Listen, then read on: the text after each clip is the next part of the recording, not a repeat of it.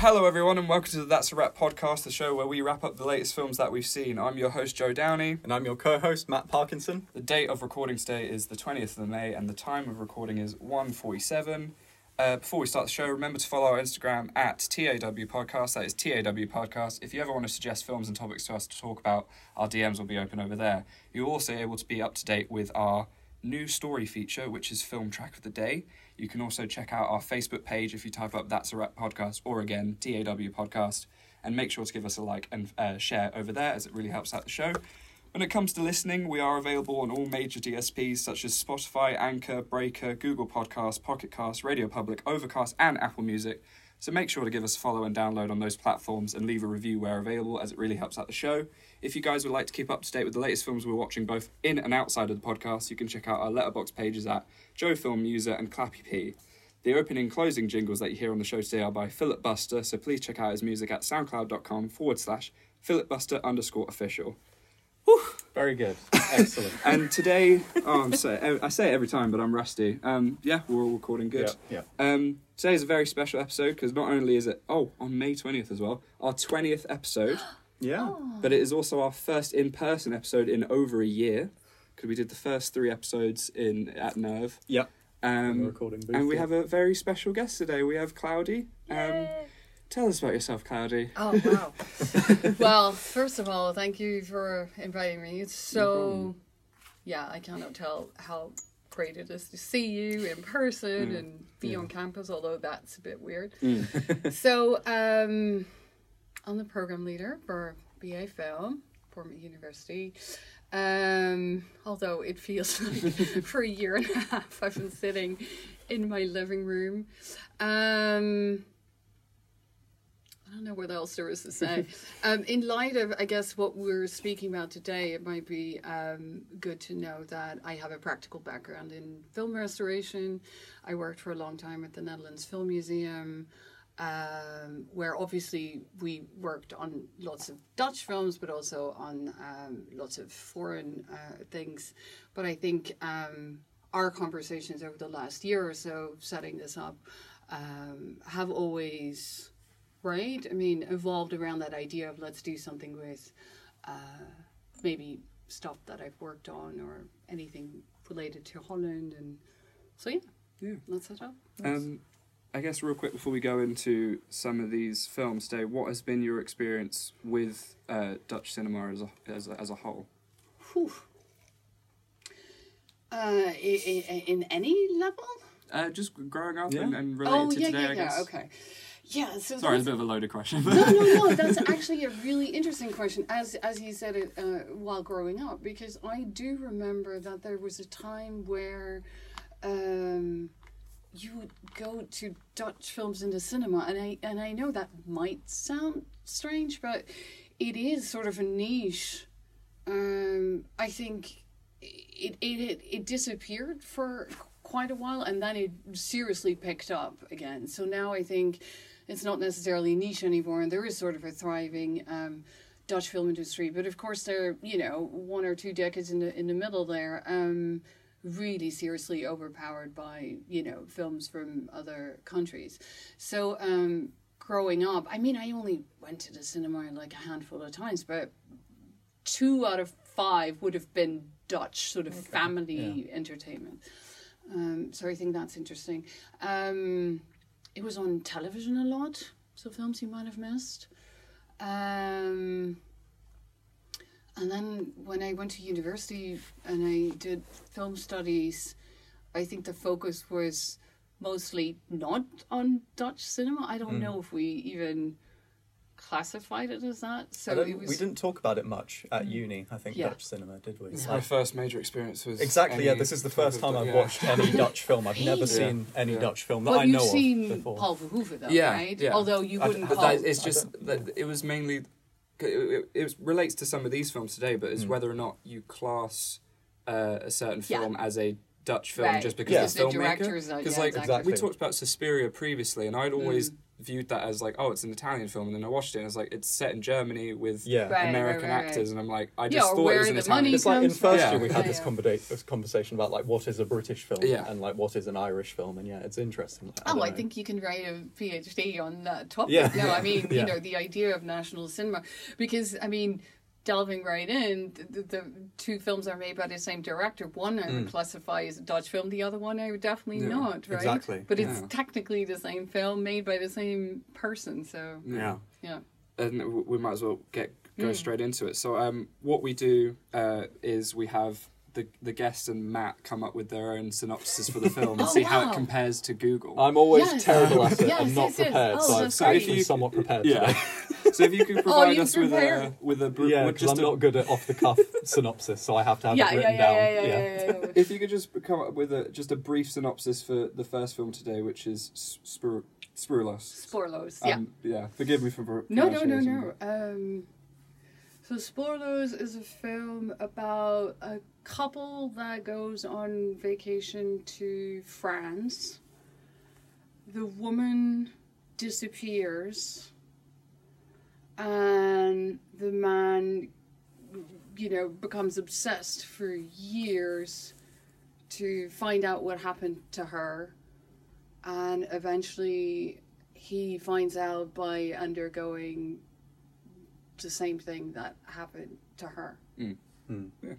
And what, what have you got? So what I had written down was a husband and wife go on a biking holiday in France, but when they stop at a service station, the wife mysteriously disappears. The husband, distraught, spends the next three years trying to find her. We spend the rest of the film observing the life of the kidnapper who took his wife until the husband and the kidnapper finally meet. Interesting. So Well, that's way better. I had help though, so like, that Luckily, wasn't so- off the Yeah, yeah, cuff. yeah. the main, main reason why we do this is just to see because Google promotes their films very weirdly and writes Yeah. really yeah, yeah, yeah, weird yeah. synopses. No, I've Yeah, been they listening to do. you. Be- being this one today, which says Rex and Saskia are enjoying a biking holiday in France. When shopping at a gas station, Saskia disappears. Confounded, Rex searches everywhere, but to no avail. Three years later, he's still obsessed with finding her, pleading his case on television, putting up posters, and ruining his new relationship in the process. Eventually, an unassuming chemistry teacher, Raymond, approaches Rex, intimating is that the right word? Intimating? Mm. Uh, sorry, where is it? There.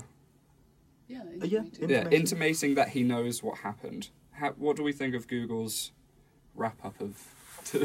is it accurate enough? Well, well, yes and no, right? Because the suggestion is there that he might only be tangentially Mm. involved, right, yeah. whereas I think it plays out Yeah. rather differently. Yeah. Right? yeah. It's, it, I was looking at the trailer for this before before recording, and the trailer is very odd because like Mm. it's trying its best not to spoil the film. yeah, but yeah, yeah, It, yeah. what they they do it as literally just like quick introductions to the characters. So Mhm. it's an introduction to Raymond, and then Saskia, and then Rex, and then it just ends on um, uh, the actor who plays Raymond just staring down the, the lens, and it's Oh, I not footage seen from the film. It's tricky, isn't it? Oh. it's such an oddly structured Yeah. film, isn't it? Yeah. Um, and it they're hinting that Raymond is the villain, and he and he is the villain throughout. But it's just um, like Saskia is so brief. Like her appearance in the film is quite brief, so it's like they they use quite a crucial moment in the middle of the trailer. Mm. That's they show scenes from the end of the film in the trailer, and it's it's just very Oh, odd. really? but- oh, they yeah, I haven't away? seen the Oh, trailer. wow. Yeah. Um, but yeah, this so it's a co-production between uh, Amsterdam and, and Paris, I believe, Hmm. and it was interesting what we were going through with uh, what we were talking about with uh, like national identity in, in, in the film Mhm. because it's uh, they speak uh, Dutch and French throughout. Yeah, Yeah. and a- I think majority of it is in French. I think. Yeah. So it it's the most Dutch film today, I think, in terms of language, but like. Uh, yeah, that's interesting you say that. But also linking back to what you just asked me about growing up, mm, um, for for us, it's very normal to watch films with subtitles, Mm. and that Yeah. things are not just in Dutch. Even when I was a child and I saw foreign uh, children's films. Uh, they weren't they weren't dubbed they were subtitled i remember seeing E.T. when i was seven and it was in english Mm. right Yeah. um, and so having multiple languages in in a film that's classified as Dutch is rather normal, I would say. Okay. So, But I don't know if you picked up on this, but what's interesting here is that the the guy who plays Rex is actually Belgian, and so because he speaks, uh, so almost everyone in in Belgium would speak. Uh, two languages because it's half Dutch and half French, because sort of depending on which part you're from. Um, but that's really interesting in that character. So I would pick up on the fact that he's not Dutch, but but Flemish is the same as Dutch. So this is already getting quite complicated. but he speaks French so fluently Yeah. that he could get away with right with with both. And then her. Because she's struggling to speak French, which is part of the charm, you know, in, Yeah. in meeting Raymond. Um, I don't know. There's a lot of uh, language games in there. Mm. Yeah. Um, yeah. Um, I guess like they they- also like talk about the differences between the languages. I th- Mm. I remember at, at one point because um, I think so the the villain in in Raymond is French and he was talking about how uh, it, the conversation between him and Rex comes up about how a lot of the Dutch language is uh, like uh, quite literal in that like uh, I think there was a character they were talking about where it- their name translates to Miss Mrs. Deadman or something. Yeah. I, I can't remember what the I exact don't debate that. was. because they're kind of having this back and forth, Yeah. aren't they? Near the near the end of the film, and they're kind of like sort of dissecting each other's language, aren't they? And it's Yeah. kind of like you know, kind of like one-upmanship or something. Because Yeah. we know they don't like each other, though, so that's kind of like showing the dynamic between. Yeah. I mean, obviously they don't like each other, but well, and also the, um, the the whole conversation between so Saskia and Rex at the beginning, you see them in a car together, but they're playing language games, Mm. right? Mm, Like yeah. uh, I don't know, animals with, uh, with an R. Yeah, yeah, yeah, yeah. Yeah. and then um, she sort of that whole scene with her and Raymond by the coffee machine is all about the letter that he has on his keychain Yeah, yeah. yeah. right? And then she wants one because that's the R for Rex, and so there's a lot of I don't know, really interesting Yeah. language references. Yeah. I like in- that whole thing the with the keychain because it, you, I did they too. they show a scene where he gets the keychain obviously Yeah. earlier on in the film, and it shows how he uses it, and it's like it shows really well how opportunistic Yeah. he is. I Yeah. think, and it's a really good. Well, Like- to, to lure her in. yeah, Just- like there's lots for- of yeah. great little character moments in this. Mm. Like one of the things I loved about this film the most was just how attentive it was with showing its villain, the kidnapper, because I. Like I had a bit of a problem when watching it because I thought that so the wife disappears and the husband's Mm-hmm. looking for her and then it cuts away from him Mm. for quite a while Yeah. and we're with the kidnapper and then it cuts to like the three years later Mhm, thing and I thought okay maybe that didn't hit quite as hard because we haven't been with this main character for very long but honestly it compensates it for that because when we're spending time with the kidnapper it's just fascinating yeah. Yeah. I think because Yeah. it shows You don't know like- if the director sides with them or not. I yeah, feel like. because it's such a like slow and careful examination of his life, and the way they juxtapose his wrongdoings with his family life, like how he screams Yeah, with yeah, yeah, them yeah, to yeah. show that like it's safe, and Yeah. you know when he's doing the movement in the car and putting his arm around Yeah. his daughter, Yeah, and it's yeah, yeah, really yeah. just it's great. There's lots Yeah, of he's such sort brilliant of motifs. there, right? It's so well But that's done. so I love interesting that it. you say that. When so you came to this blank, right? Mm. Absolutely, Yeah. yeah. I Yeah, knew nothing so- about any of the films. So when when you first see him, you knew who he was, right? I, Yeah, I, well- I, oh, sorry. Oh, you go. well, I was just going to say, like, I knew he was sinister because another point I wanted to pick up on was that both the kidnapper and Rex are both really well cast. Mm. I think because Raymond is like this really sort of big, sort of you know very imposing figure, and his face is very kind of sinister, and he's very like upright and proper. And Rex is also very well cast because he has a very sympathetic Yeah. look. I think like his eyes are very dark and everything. So I think Oh, I even have though I something to say about that later. oh really yeah, yeah, oh, yeah. okay No, But, no, um, sorry, but remind me. but yeah, no, I just because when they're introduced to Raymond at the beginning, it's you know you're not sure yet, but it is very sinister and like Yeah. you know there aren't many characters, so you think okay, we're introduced to three characters, So and one of them when is we obviously first yeah. when we first see him, I like like, literally like the very first time we see him. I just Yeah. I was I knew I was seeing someone creepy and Yeah. and, and not to trust because they're putting on a fake uh, sling. Yes. But then Oh yeah, yeah, yeah. Oh yeah, of course. Yeah. That's the Yeah. first time. But, um, That's a big yeah. I yeah. obviously g- g- with the film structure, I, I wouldn't, I wasn't sure. 'cause, Like, it's, it's trying to set up this mystery of how she disappears at this Mm. gas station. Um, so I, I just thought he was maybe like one of a couple of creepy characters given the situation, and then Right. it does that like shift that you were saying into his life Yeah. for like um, the middle of the film, basically. It's Yeah, a yeah, huge yeah, yeah. chunk of the film, and it, it's like you said, it's kind of is the director siding with him because it is so Yeah. precise and like caring with how much it shows in his life, and it's like it is honestly, it makes you fascinated with this character. It's really interesting hearing you say that because now I'm thinking it's because you- you're talking about it in terms of character development, but also it's not a whodunit, right? It's not No, a yeah, classic yeah. whodunit. So once you get the sense where you're like, well, we're staying with this guy for so long, is it's not going to be an introduction of yet another character who Mm. then turns out to have done it. So I think maybe that's the whole setup of you trying to figure out like what is happening here. Yeah. This guy seems so normal. He's like a chemistry teacher and you know he's like saving a child from drowning and uh, and so I think it's it's it's indeed to lure you in where you're like what what is Yeah. going on and you see it play out as it's as what it's I, happening. what I also found interesting was this is a comparison point with another film we'll talk about later Mm. on, but the way it structures it is it shows Raymond commit the wrongdoing and it shows that he's a very sinister character. Mm. And then it shows you that he has a family, and then it's kind of like, like oh, your okay. sympathy is Yeah. like on the other way yeah, around. it's yeah. kind of like an extra step as like, Yeah. oh my god, this guy has kids Yeah. and a wife, Yeah, and yeah, he's yeah. doing all these things. so my neighbor maybe is also this yeah, and it's just like you it make yeah, Yeah. it's really good. Um, how how was your experience uh, when rewatching this? Because you were saying you, you then went into went into the book written by the same. Yeah, author. well, okay. Um, this is actually how it started for me Okay. with the book. So, um, maybe a little bit of backstory. So, in in Dutch high school, you get something that's called uh, a literature list. This is like you know everybody studies Dutch, and you get a literature list. It has basically I don't know every book ever written in that language, and it has a certain amount of points behind it. Now, for your literature list in Dutch, you need to, and I forget. I I try to also ask my friends, but. Uh, I forget. You need to come up with a certain amount of points, and then you have done your work, and then you get like an oral exam on these books.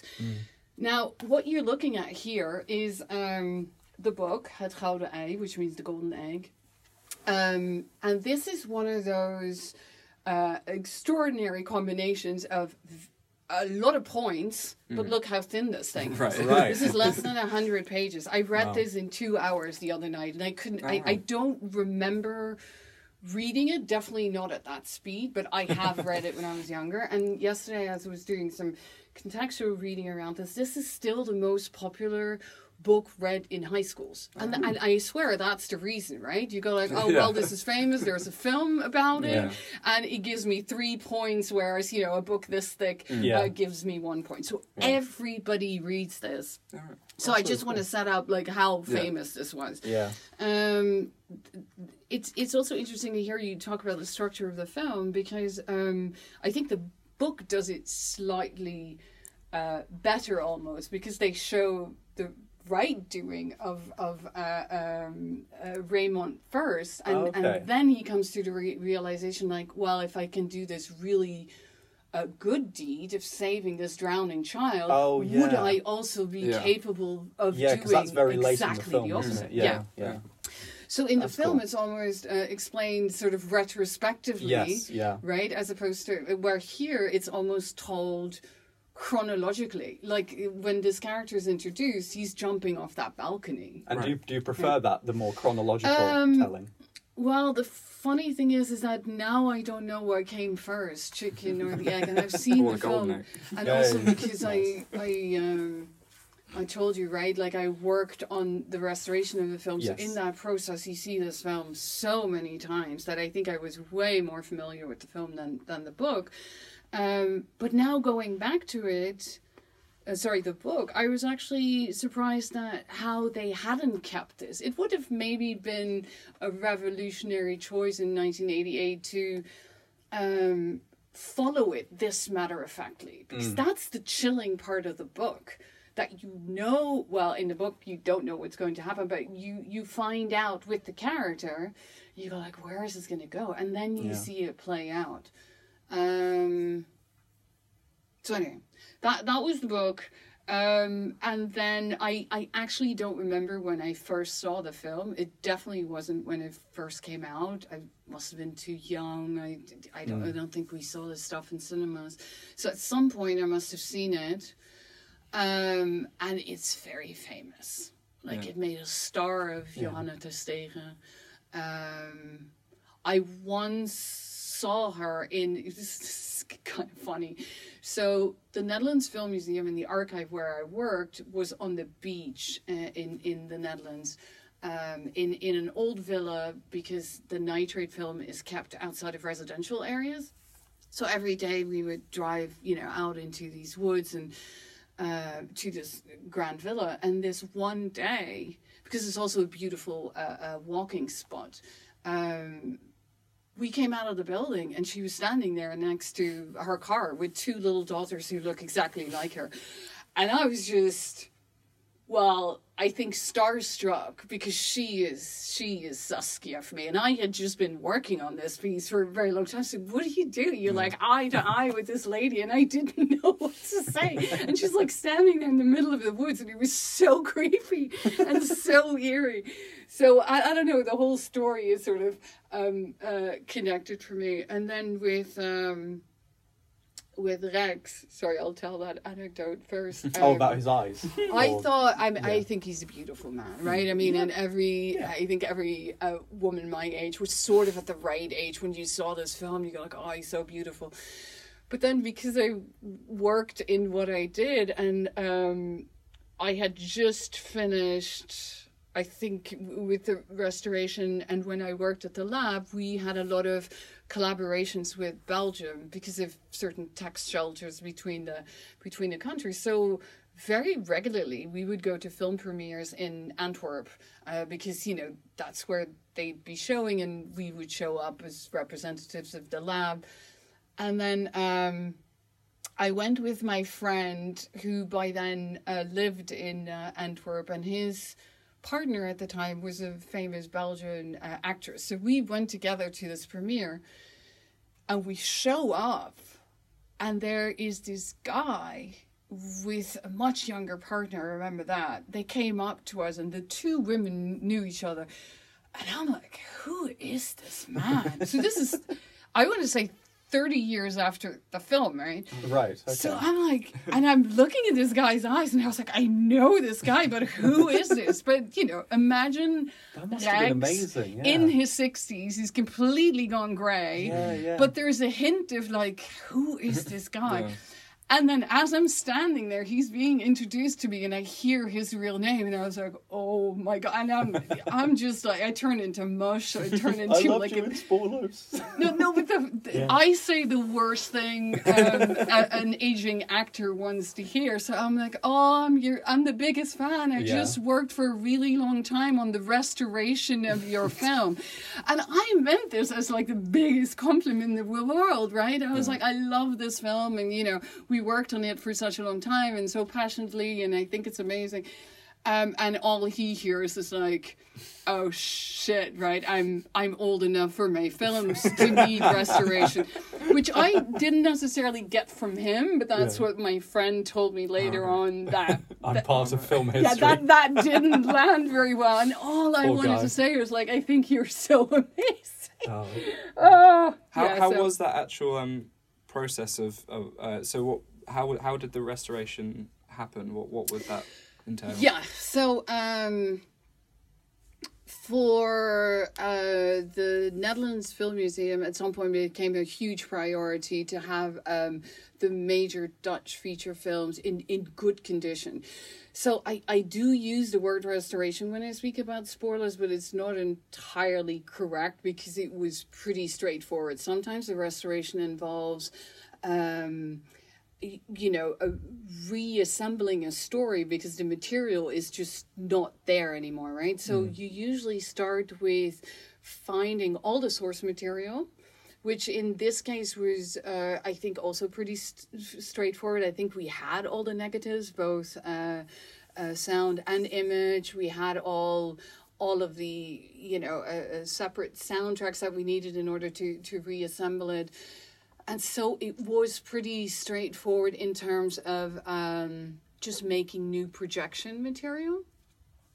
But what was also great, and that's nice about Holland being small and um, you know only being uh, there's only one lab left, that the guy who's doing the the the, the colorizer um, had worked on the film originally, so that would happen a lot, and he would just still remember what uh, Sluizer, as a director, you know, overseeing this uh, uh, process, had said to him originally, and so we were we were working towards, uh, you know, um, yeah, getting it in into workable uh, conditions again.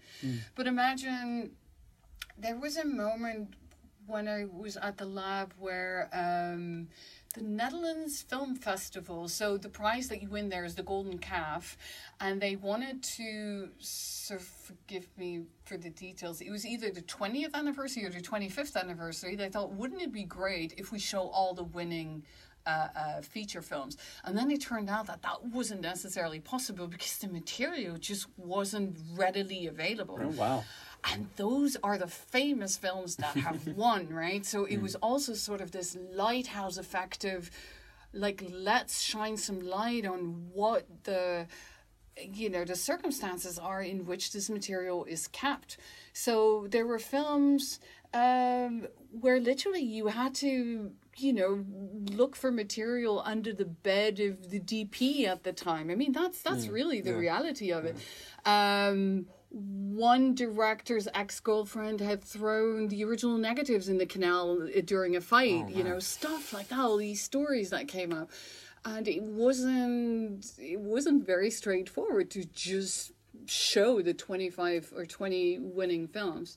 Um, and so it became part of this whole you know uh, uh, taking care of the backlog of of Dutch film and working on Spoorloos was a dream because um, I remembered it so well and it was part of my life as well and um, so yeah that was a It's lot of it's it um like visually holds up quite well. Like I just I've written down that the cinematography is just really clean. Like Yeah. uh, Yeah. it's on thirty five. Um, but Yeah. like I a lot of it really looks like it like it could have been of this desk decade for Yeah. the most part. Like yeah, there's Yeah. like still texture and it's still uh, grainy moments, but it's like there's still really clean shots uh, Mhm. throughout. Like in Mm. particular, I think when. Uh, Rex is uh, he revisits one of the areas they've travelled through after three years, and he's like Mhm. running off, and it's a shot behind him, and it's just a really nice shot. Yeah. That's Um, true. Yeah, yeah, yeah, yeah. And then there's one, the one, the main shot that stuck with me is um, is when Raymond is at the gas station and he's he's he's noticed Saskia, and it's uh, sort of a POV, sort of not. So it Mhm. has his like glasses at the bottom of the frame, Yes. Mhm. and, Yeah. and and which still has the blur around it, and then still and then everyone else you can see his whole Mm. field of view, Yeah. and it was just a really nice It's shot. really- like, yeah, there, there are a number of things. Like I'm going to mention this again when we talk about the next film, but Mm. the outdoor cafe scene, I think, in this film was really good. I Yes. loved that. I thought Yeah.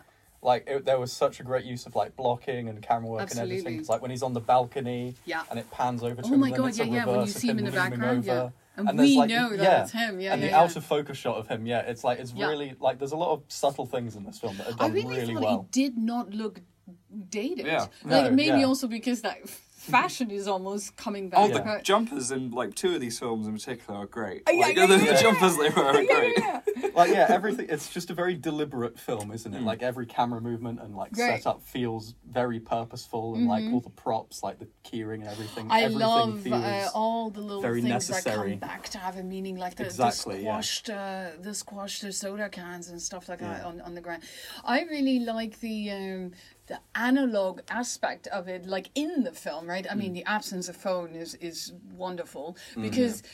Imagine this Helps film mystery, now. yeah. he, he'd been calling her frantically, but he's now trying to convince the local police. Well, well, you know, she's only been gone for an hour. You know, to, to the police, that's a domestic dispute. Come back tomorrow morning. Yeah. I mean, that alone, really, it must have been so frustrating. Also, also the car keys because I, I only realized Yeah. this through watching the remake, which we'll talk about in a bit. But like, oh uh, yeah, that is- she has the she takes the car she keys, so the he has to stay at the, Yeah. the gas station. Yeah. Um, or the Polaroid camera. yeah, and then Yes. you see him in Yeah. the background. Yeah, it's just Yeah. it's very there's a lot of attention to it detail. uses for it. props Yeah. very well. No, in the extremely Yeah, well, yeah. It's, it's very But well that's made. also all in in the book. I kind of want to So say. he, Okay. he Yeah. so how do we pronounce his name? Tim. uh, Tim Krabbé. He so he also adapted it, and then Yes. uh, the director George Slew. Slouser. Slow. I'm so sorry. yeah, no, no, please. He um, yeah. I, I I saw an interview saying like he he bought the rights. and he was speaking to Tim quite a bit, um, and then he he he- he said that the script, like the drafts that he'd written, were not good but not bad. So then he did, he did a pass at it. I think and I've then seen they- the same yeah. interview. Yeah. And then they they fell out because of the structuring that we are talking about earlier yeah. of like the order of which Mhm. how to show Raymond as a villain and Mhm.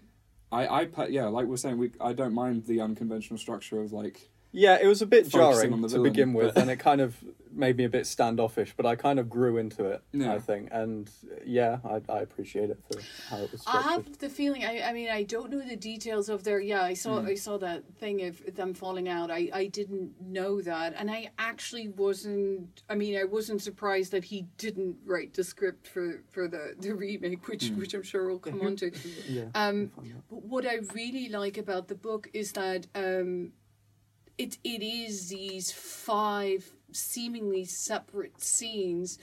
But what you realize maybe by the third scene or so is that you're actually seeing the same story but from the other point Yeah. of view. Yeah. And I think that could have been a little stronger in the film, but I think they tried to dramatize it by making these bridges that you have already seen Raymond put on the, the, the fake cast. Mm. Or, you know, a couple of these things are are drawn out in a way that I think in, in the book they are not. This is so sparse and it's just so yeah wonderful and chilling and yeah because like the runtime's what like an hour forty nine or something Yeah, And, something like that. like it's, uh, Yeah. it's well paced um Yeah, uh so the screen uh we'll get to the remake in a bit Mm. but the the re the the screenwriter of the remake is uh Todd Graff who I don't Oh, know what he's written that. he's written The Abyss 1989 Oh and- really? and a film called Camp in 2000 Huh.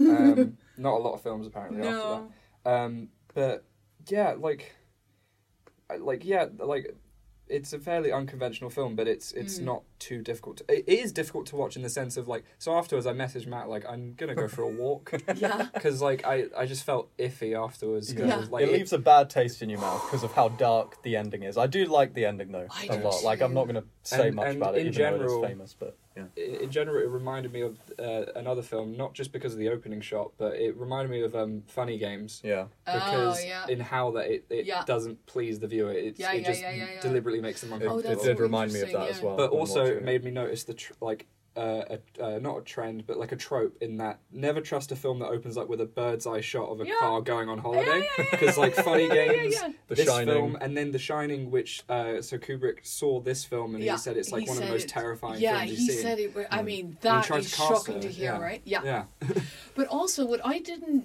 know, and and I didn't see that until yesterday in, in an interview with uh, Sluizer, uh, is that he said that the word "the vanishing" he chose because of The Shining. yeah yeah yeah Ah. I didn't know. He claims it's an invented word, but I look it up and I was like, no, that word just exists. tra- translates Yeah. to without a no, trace right Yeah, Or- without yeah. a trace. Yeah, Right. but it says I, I was actually thinking about that because the vanishing is such an active yeah noun, whereas spoorloos really means you are gone. It's the state, I- I- right? It's yeah, the it's like the, the without the I like trace the- kind of yeah. thing.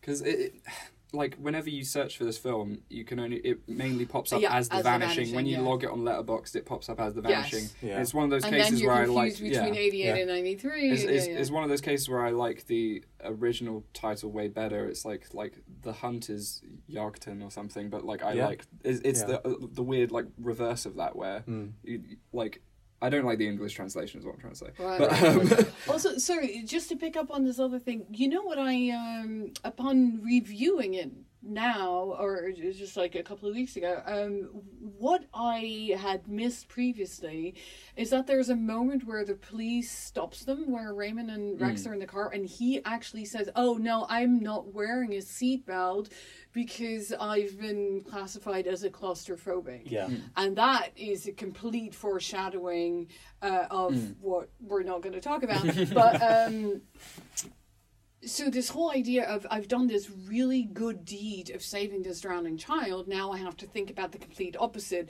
And so what is the worst thing that a claustrophobic can come up Yeah. with i had Yeah. never made that connection yeah. 'cause he until does i say, now doesn't saw he, it that again you know, he killing does isn't say the it. worst thing. exactly killing is the, the other- isn't the yeah. worst thing But it is, it's interesting how the film is like it's quite a philosophical film, but yet there's only really one time where the film like stops to have this this discussion. It doesn't kind of like beat the viewer over the head, but like it, it still says that like he he's a villain who's like debated the idea of free will and like what that Yeah. means. Because mm. when he was a child he like saw that he could jump off a ledge and he was like well I can if I want to and I'm gonna do it. And then that's how he like Right. came up with the idea of wearing a fake cast and all this other You stuff. know what's really Like, yeah. interesting? What you just said, that whole debate about free will, is is what comes up when you have an oral exam about this book, because that's why it has the, the Yeah. three Yeah. points, Yeah, right? yeah. Yeah. But why why does such a this have small- three? Yeah. No, because of the symbolism. So the, the Dutch title is Gouden Ei is the golden egg, which of course refers to this uh, d- recurring dream that Saskia is having, uh, which you know now that you've seen the film also is is foreshadowing the end right? Because it's her floating in this uh, uh, wide vast uh, space i guess until she collides with another golden egg as in her dream. And so there's all that symbolism of the golden egg of the headlight of the car and the golden egg of you know the end of the tunnel. So i think visually that's been Yeah. really well done Yeah. uh, and and I do believe that Tim Krabbé was happy with how the Dutch film turned out, but um, yeah. y- you know what happened after that? He was so he was So, so, no happy. do, comment, do we have yeah. anything more to say for this version before we go into the, the remake? Because I've I've got uh, the on- the Yeah. last point I had, I guess, was just like how much I like the ending, not Mm. because of how da- not just because of the fact that it was dark, but because I felt like it reflected both characters very well because Yeah. they're both set up to be obsessives and they Yeah. play with that really nicely, like Yeah. how. You know, you can find out what happened to her, but only can if find A, B, out. and C, and it's like it and shows that they're both. comes at a price. Yeah, Yeah. it's like they're both kind of mirror images of each other, and I But like did that you when films ever do that. wonder what you would do yourself? this is Uh, it's such a hard thing. Yeah. No, Yeah, I have no idea. no, no, but you did wonder though, right? Yeah, no, of yeah, course, yeah, of course I did. I- I- yeah, I, You're I, like, would I it's want to difficult. know? Yeah, it's, It it's, ate at him, because right? after Yeah. you also have to think about the three years thing as well as Well, like how would you react still... if you met Raymond? Exactly, I, I was yeah. I was looking at it like Oh in both versions. I was like uh, just seeing how like how he dealt with them, and in, in the in this one, I was like. You could have like beat him up harder, like like you could have gone at him a bit more. I mean, he's but then big he's guy. been distraught, and he's quite a big guy. Yeah. But it's it's been three years. Yeah. Um, also, he was in public, I think. So. This, yeah, exactly. don't- but it's just like, I, it, it means it's it's successful that it's gotten that response out of me for cause Yeah. considering I haven't been in that position. But like, Yeah. But you know what's also really interesting? I, I saw it now at a different age, and uh, the the fact that uh, sorry the, the idea that that stuck with me now more was that in between period. You know the the new girlfriend. The fact that he just he cannot commit and he cannot move on, Yeah. and that that had so much more emotional impact on me than uh, before because I think I was more like into who Saskia was and you know Yeah. she's so charming and so effervescent and uh, you kind of stick with her but now I was really focused on him not being able to live his Yeah. life yeah, until he had this answer and he knew you know Yeah. I thought that was yeah really fascinating um, I guess before we go into the remake, uh, uh, for for listeners that would want to to listen to the uh, to watch this film, why why should why should they watch it? Why should they go to see the the original? Ooh. I honestly think it's it's a really really great film that totally holds up. I Mm. don't know much from 88. Well, actually isn't Desperately Seeking Susan from 1988? I love that film. That holds up as well. no. So watch Desperately Seeking Susan Yeah. and Spoorloos in, in a double, Double, bill. double bill, yeah. Yeah. Um, perfect. Uh, it's on uh, all available DSPs. Yeah, and to I rent. even saw that Criterion did a Yeah. yeah, Yeah. And I actually wonder which uh, which source material they used. They might have used uh, our um, restoration Oh, because they must That's have cool. gone to the Netherlands Film Museum for yeah. the source. I'm still trying to figure out how Criterion works in terms of the changes they make, or like, um, yeah, just, just the- the, difference between that and Blu-ray basically is what I'm trying to figure out. From from a restoration point of view, there's not such a. Uh, I mean, the, the, the, the mean and sort of condescending thing that we always used to say about it is that where if you have money to pump into a restoration, you actually manually clean up frame lines. But what Criterion tends to do is they just zoom in. Oh, right. And to the purist, Yeah. that then wasn't really a, a restoration, if you see what I mean. I, Yeah. they they might have they might have changed that, but of course hmm. that's a business decision, right? Yeah. You're in the in the business of selling discs and not Yeah. preserving the national heritage of, of the country. I, so. I wouldn't know how they do it now because they've they've announced that like one night in Miami is going to be on Criterion and Sound of Metal and and then previously they had The Oh, Irishman yeah. and these are all films that have just come out Yeah, yeah, and yeah, on yeah, digital. yeah, so like, Yeah. what much Yeah. can they do to it? Well, Or- but that's yeah. also because I guess they're becoming yeah. more of a distributor, Yeah. right? As opposed to, Um, uh, I mean, yeah. they were already, but then focused on heritage cinema. Yeah. But Well, not the best segue, but a film I don't think will be on the Criterion collection is the that's a great segue. That's a very is the the remake. Uh, it's an American remake, but by the same director. All all of today's films are by uh, George Slu- Sluizer? Sluizer. Um, uh, could you give us uh, your version of the synopsis for the American remake?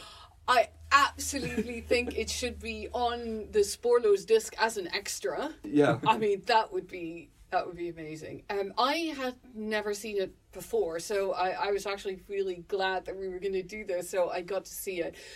Oh, I don't, I don't know where to start.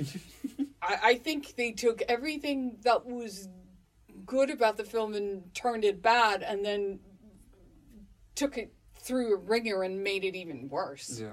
yeah. I have no words for Yeah. that film. Um, how, how, I, I didn't prepare a synopsis because it is kind of It's- it's the same it's film, the same basic Yeah, yeah, yeah, synopsis as the the first They- they one. make you know, some, couple like- goes yeah. on a biking holiday, Yeah. yeah. wife gets kidnapped, um, Yeah. A, B, and C, blah blah blah. But Yeah. uh, So the yeah. names, so they've changed the names, and it says Yes.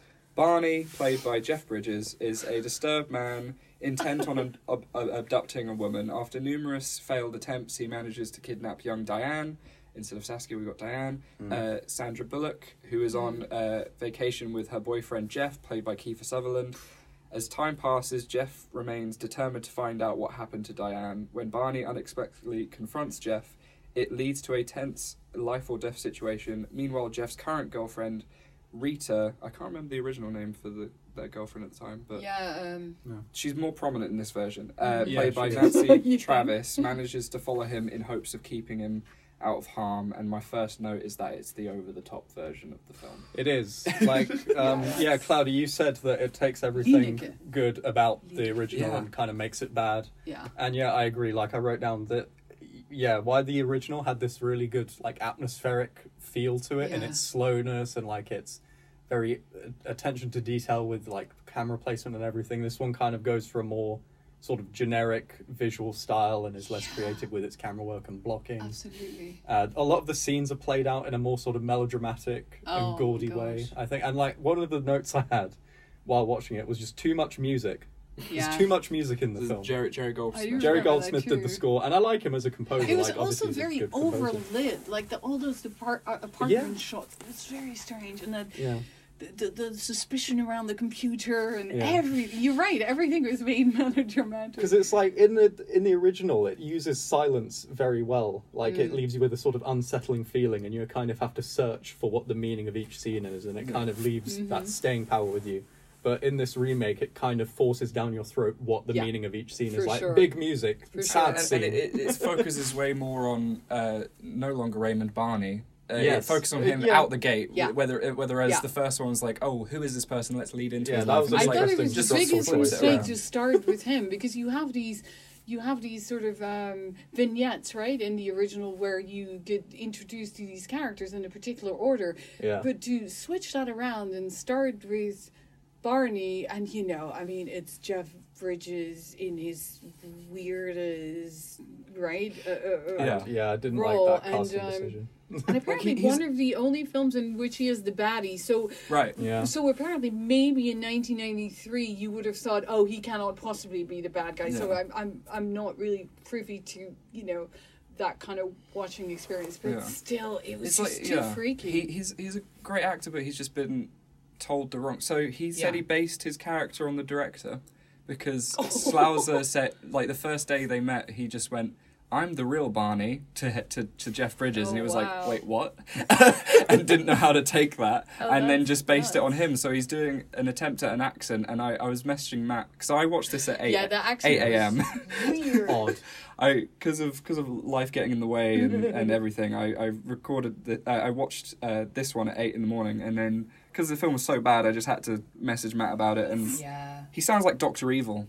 I found. Yeah. So And then like yeah. Very One thing I found, I haven't written this down, but it occurred to me that um, so Jeff Bridges brings a very different quality to this character. Yeah, I yeah, think yeah. just visually alone, like he's a lot more sort of schlubby than Mm-hmm. the guy in the looks a bit original like one. Dharma. He's yeah, he's got like this long floppy Yeah, hair, sort of goofy hair, face. yeah, yeah. And I think, but the fact that he plays it with the sort of stoicism of the original guy was kind of misconceived. I think if he played it in a more sort of like deceptively lovable, like Norman Bates way, Yeah. maybe it would have worked better. Yeah. As eh. like it's like okay, you've got the goofy Jeff Bridges thing, which he does well, but underneath that, you know that he's sinister. So that maybe Like, he- could have been he's- quite good, he's but he doesn't like- yeah, do that. Yeah. like he's good.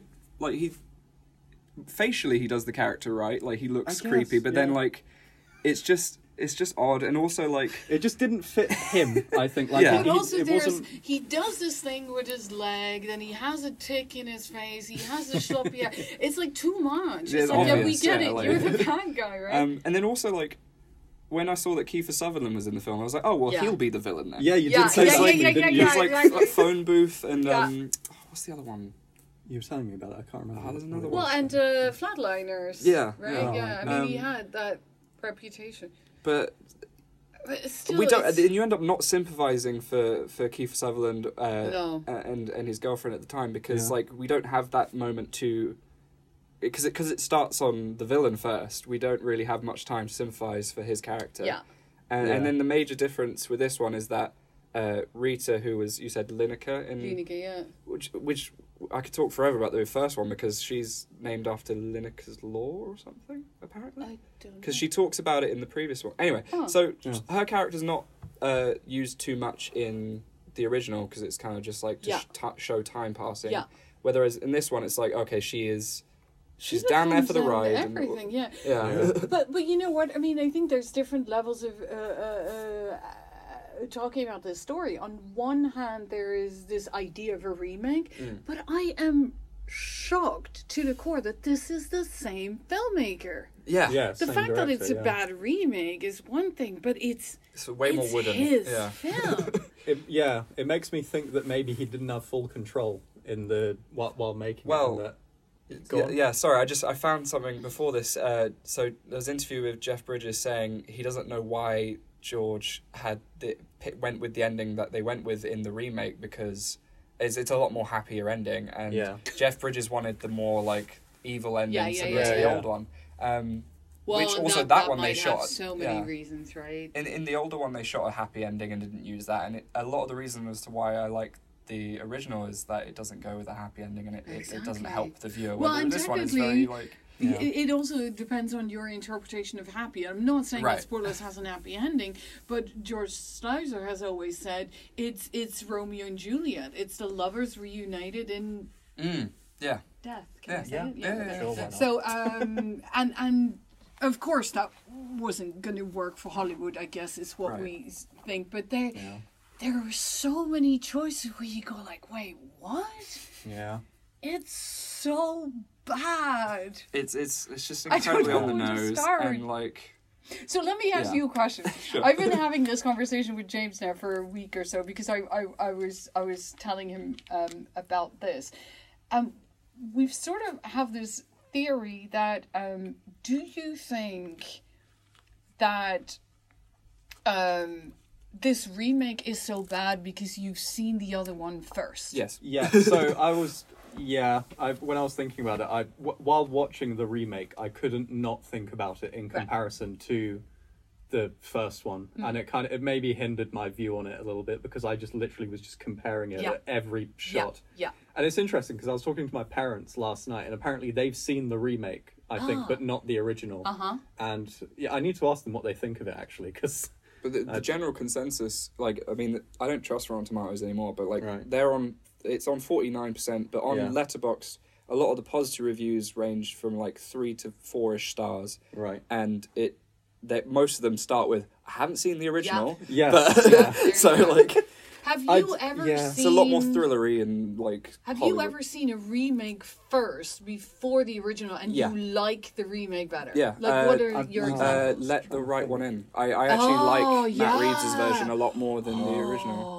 Really? Uh, maybe it's a bit more Hollywoody, but like I, I was younger when I saw the Matt Reeves version. That's so Is it? interesting. I Is, think, let, is, I uh, think the American one's "Let Me In," and then the original. Yeah. This is Swede. It's a Yeah, Scandinavian the film. Yeah, Yeah, the Swedish. uh, one. I it, it's um, "Let the Right One In," and I, yeah. I, I felt that the original would just looked a lot more dated uh, with with its effects and like I got got what it was going for, but I actually kind of liked Really? Yeah. the performances more in the remake. But then again, I have to re-see it. So, do you have an example of the opposite, where uh, I- you like the remake better, but you've seen it later? Uh, I mean, I'm just I haven't this so theory. I mean, the main. Yeah, th- go on. I, will quickly and then um, the main thing that I was th- thinking about in regards to the whole both of these is, is funny games because funny Mm. games Ah, was yeah. remade but shot for shot by the same director Yeah. Yeah. And it was kind of like what's the point you haven't added too much uh, like differences whereas this one it's the same director and he's changed up quite a bit Mm-hmm. It's structurally changed. so it's like it's an interesting debate of like should you mess should you remake your own film if you're trying to get different audiences in and Yeah. I don't know. Also, it- I mean, but yeah. it's it, it feels like he was trying. Let's try everything Yeah. I didn't try in Yeah. the original. I mean, in that Yeah. sense, it's interesting as a as a as a comparison, but I think that's where it stops. I think for me, in terms of like the remake original thing, I think the only one I can think of is Solaris. I think I Mm. saw the George Clooney. Soderbergh remake before the original. and which one do you like better? I think I like the original better. The original, Oh, wow. I think, is a lot longer Yeah. and you know, obviously a lot more contemplative. I think it looks nicer Mm. as well. Like the cinematography in the old one is just a lot more striking. and it George uses Clooney colour really well. naked. I mean, I Oh, remember in that's that case, that's what I yeah, no, my- that's what I changed my mind. remember. So That's what like, Tarkovsky was missing. I was Yeah, like, they're making a remake of Solaris with George Yeah. Clooney and, and I don't remember and much- Natasha McElhone, right? Or McCallum? What's I can't name? remember. I haven't seen I don't remember yet, much about it's the remake gorgeous. other Yeah. than that it looked a bit drab. I don't know. I Yeah, don't no, it remember was- liking the look of the new one. And- and I it was all know- just kind of Hey, the one thing I took away is George I Clooney's know, I- good good friend and guest on the show, uh, Jack Greenwood hates the original. Yeah, and he loves the remake. Yeah. yeah. Um, Um, Jack Howard, I think, likes the the George Clooney one. Um, but I yeah, no, know. it's, also, it's not was, an a, it was unpopular a big opinion. deal, think. right? That yeah. someone was trying to remake Tarkovsky. Yeah, I can't think of- as Then well. there's also other Psych- I think? Psycho is another case of it just being a shot for shot remake. Yeah. So the the Oh, Gus by Van Gus Van. Sant. Yeah, yeah, yeah. But with funny games, you were saying uh, we're going on a lot of tangents. No, but no, like, it- it's okay. it- Oh, no, but it's a testament to how bad the, this Yeah. one is. with, the, with the funny games one, you, you're saying like, oh, it's shot for shot. What's the point? Is- And I guess the point is yeah. that oh, it's got actors in it that people will know in Yeah. it's mainly for, English-speaking to get countries. American audiences. yeah, because it's got was Yeah. it Naomi Watts and Tim Roth, Yeah, Tim yeah, Roth, yeah, that yeah, was it, yeah, Brandon yeah. Corbet, and someone else. So I guess But, that's yeah. the reason. I guess Yeah, to but- like keep it faithful to the original, but have more people. But No, but that's what this one's trying to do, a- and it's But it does it. But it does, it's not faithful though. That's Yeah. the thing. I It completely changes so much. Whereas with funny games, it's more like okay. I can see how that's a really uh, interesting formal exercise for a director, right, to do that. But, It's good, like um, you know, financially. this is just Did this do well? The the remake? I don't know. I didn't look. uh, the vanish. I, I You've got the know. Wikipedia. Let's- if you let's look see up if the it box may- I office cannot figures, imagine it to- did. it's at the top there. Uh, so the budget was 23 million, and then the box office was. I'm just calculating. So to say 14 million ish, Oh. 14 and a half million. So it So- But I lost. don't know if that's domestic or. So it costs more than it. Yeah, so Yeah. it looked. I mean, Wikipedia. You can never really trust these. I think Wendy told us that Wikipedia budgets are always like very Yeah. vague, but it looks like it lost money. It was Yeah. received badly. Uh, yeah, of Mark, course it Mark was. Kermode said that the original Yeah. was about the banality of evil, but the remake became about the evil of banality. It was a mess. That is so great. That's awesome. um, What a wordsmith. Especially I that love ending with that girl. I mean, that was just. I was like, no, Like, it could have they been Very do corny, not. the they, ending. like it could have been an improvement to like bring in his his new girlfriend and to talk about like his trauma of still trying to get over Saskia, but like they do the cheesy thing of like, how am I going to hack into this computer? What's the anagram of Diane's name? Oh Are my vanished. Terrible. It's- it is terrible. That I- was- Um, I, I I was worried I woke my housemate Oh. up because I went fuck off at the screen very loud. And yeah. everything that was subtle in the original, like what we talked about, the the keychain, the R, The keychain, what yeah. it becomes an infinity sign. Yeah. I mean, it's like for fuck's It just it, And it also- seems dumbed yeah. down and really yeah. dumbed and also because I mentioned earlier about the cafe scene in the original, how it's really Mhm. good in terms of camera placement and blocking, and Yeah. like how it uses focus to sort of build tension. In the remake, it's done just as shot reverse shot. Yeah. I think Yeah. like you see them sitting at the table, Mhm. cut to Jeff Bridges looking at them, and then Mhm. cut back, and it's Yeah. very sort of like uh, I don't know, Yeah. sort of just functional rather than yeah.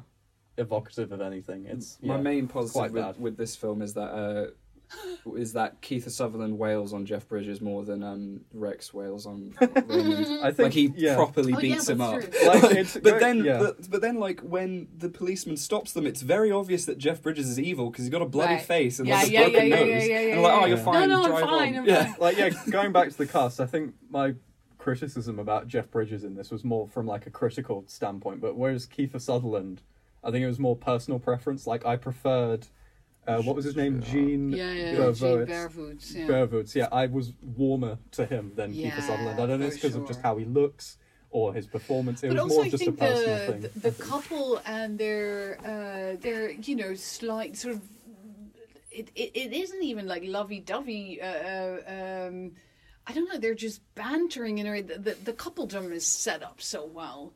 And, Hmm. and, and with the vanishing, I'm looking at Kiefer Sutherland and Sandra Bullock. It's just I, I don't know. It just didn't. Sandra Bullock was another one. I said this to you, I think, Joe, that it was weird seeing because I know this was before she did Speed and Mm. before she was famous, and uh, it was weird seeing a very high-profile actor being treated as if she was C-list Yeah, because yeah, she's yeah. in the film for like ten minutes. That's the beginning and- of your career, huh? Yeah, and I was just I forgot like oh yes, she wasn't famous in 1993. Yeah. But it I it's think also odd because like I don't know. I yeah, just, like- about to. Yeah. maybe. I think yeah. it's, it, it also just plays as odd because like uh, the character of Diane Saskia uh, is is used quite briefly in general because of the, the kidnap mystery, but it's because Yeah. it's Sandra Bullock. It's like Yeah, Oh, it's, we- it's what- weird. Yeah, I, I expected her. about it. Yeah, yeah, I expected exactly. her because I knew the film was doing things structurally different, so I did expect her to be more to be in Mm. the film more, but Yeah, it just it yeah. wasn't the case, and I was like, oh, okay. And I'm pretty sure that, uh, you know, Kubrick, uh, I don't think he has the vanishing on his Yeah, list. You know, yeah, you it's not the best It's- tribute. not on his top two hundred. No, is no, it? I think- not. one one of the one of the posters taglines is like when obsession becomes your weapon. It's like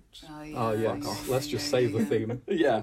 Um, well, the thing is, though, I mean, I, I can see from a director's point of view how he might have thought that was really interesting to remake his Yeah. film for, you know, in a Hollywood system. And then yeah. I, I can see how that's a, I don't know, a challenge, but. It also could just be, be to appeal with, with Tim if he clashed with Tim about the the the structure of it because the structure gets changed around again. Yeah, in yeah, the- yeah, yeah, the, yeah, uh, exactly. But is is this one similar to the the book? In, in how No, it, no, no, yeah. no, no, so, No, I think uh, Like, the, yeah. the the strength of the book is that you do not open with uh, the villain. The villain is is the third Right, vignette, right?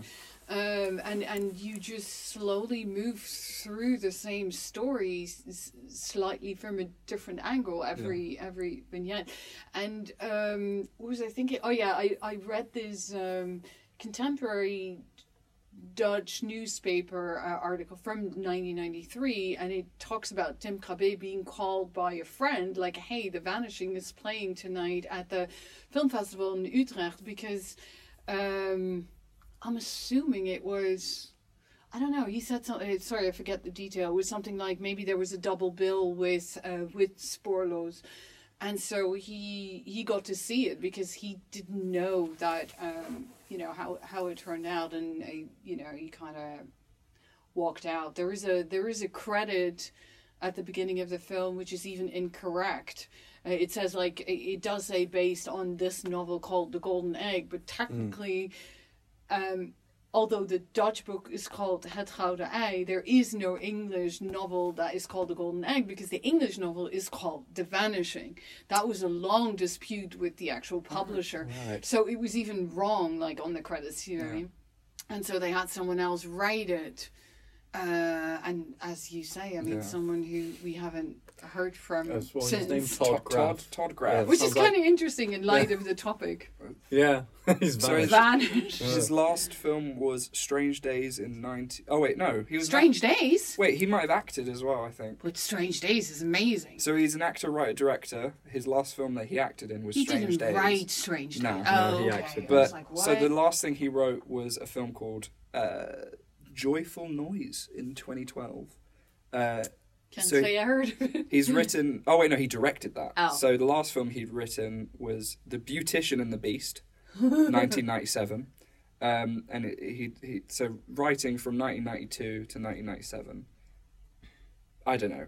like, Odd, but odd. seems it seems like a lot of this is very for hire. Um, Yeah. Yeah. and I I don't know how to really critique the acting in this because I don't know whether it's the writing or the directing that's wooden. Hmm. Because like they just there's one point when Rita goes, "Let's get this right from Jump Street. No more secrets." I'm like, okay. Oh my god, What? you're right. And then also, it, but like, the, all of these people are great actors, but yet it sounds so wooden. So I'm like, is it the writing or is it the directing? And Yeah. we've had that debate before with Wild at Heart, where it's like we don't know if it's the writing or the directing that feels not natural. Uh, yeah. What- I, you know I, what I can't, I, can't, I can't remember what the case was with Wild of Heart. Wild at Heart. I think it's I don't know. yeah, I but just hated that film. But You know what I actually think is really fascinating in that uh, in that discussion because I, I got that from some of the interviews I was watching yesterday as well, um, is that the director seemed to so identify with these films as this this is my work, mm. but everything that Sluizer was saying for me was Krabbé's work, right? So he even tried it was really subtle the way he did it and i'm not saying it was it was done on purpose but at some point he says something like yeah i don't know if this is already in the book but you know i made him a chemistry teacher just you know and then he goes on to explain it and i was like of course that was in the Yeah. book Y- you know you need sort of the most mundane guy who you think is a good guy yeah. you know he's Yeah. a teacher at a school and uh, because um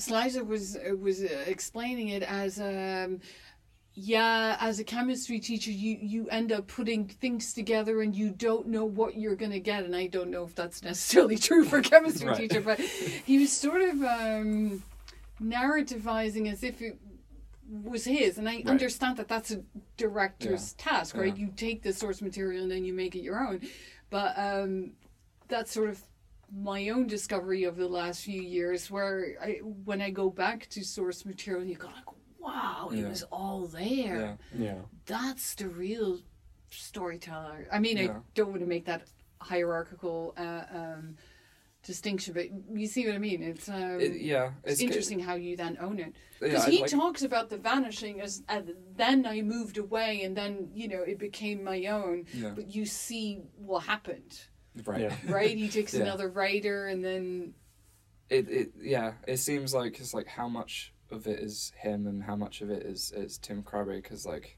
yeah, even with a, a later film we're going to talk about, it's just like I It's think uh, Tim Cabé is not in the Vanishing anymore, and that's uh, yeah.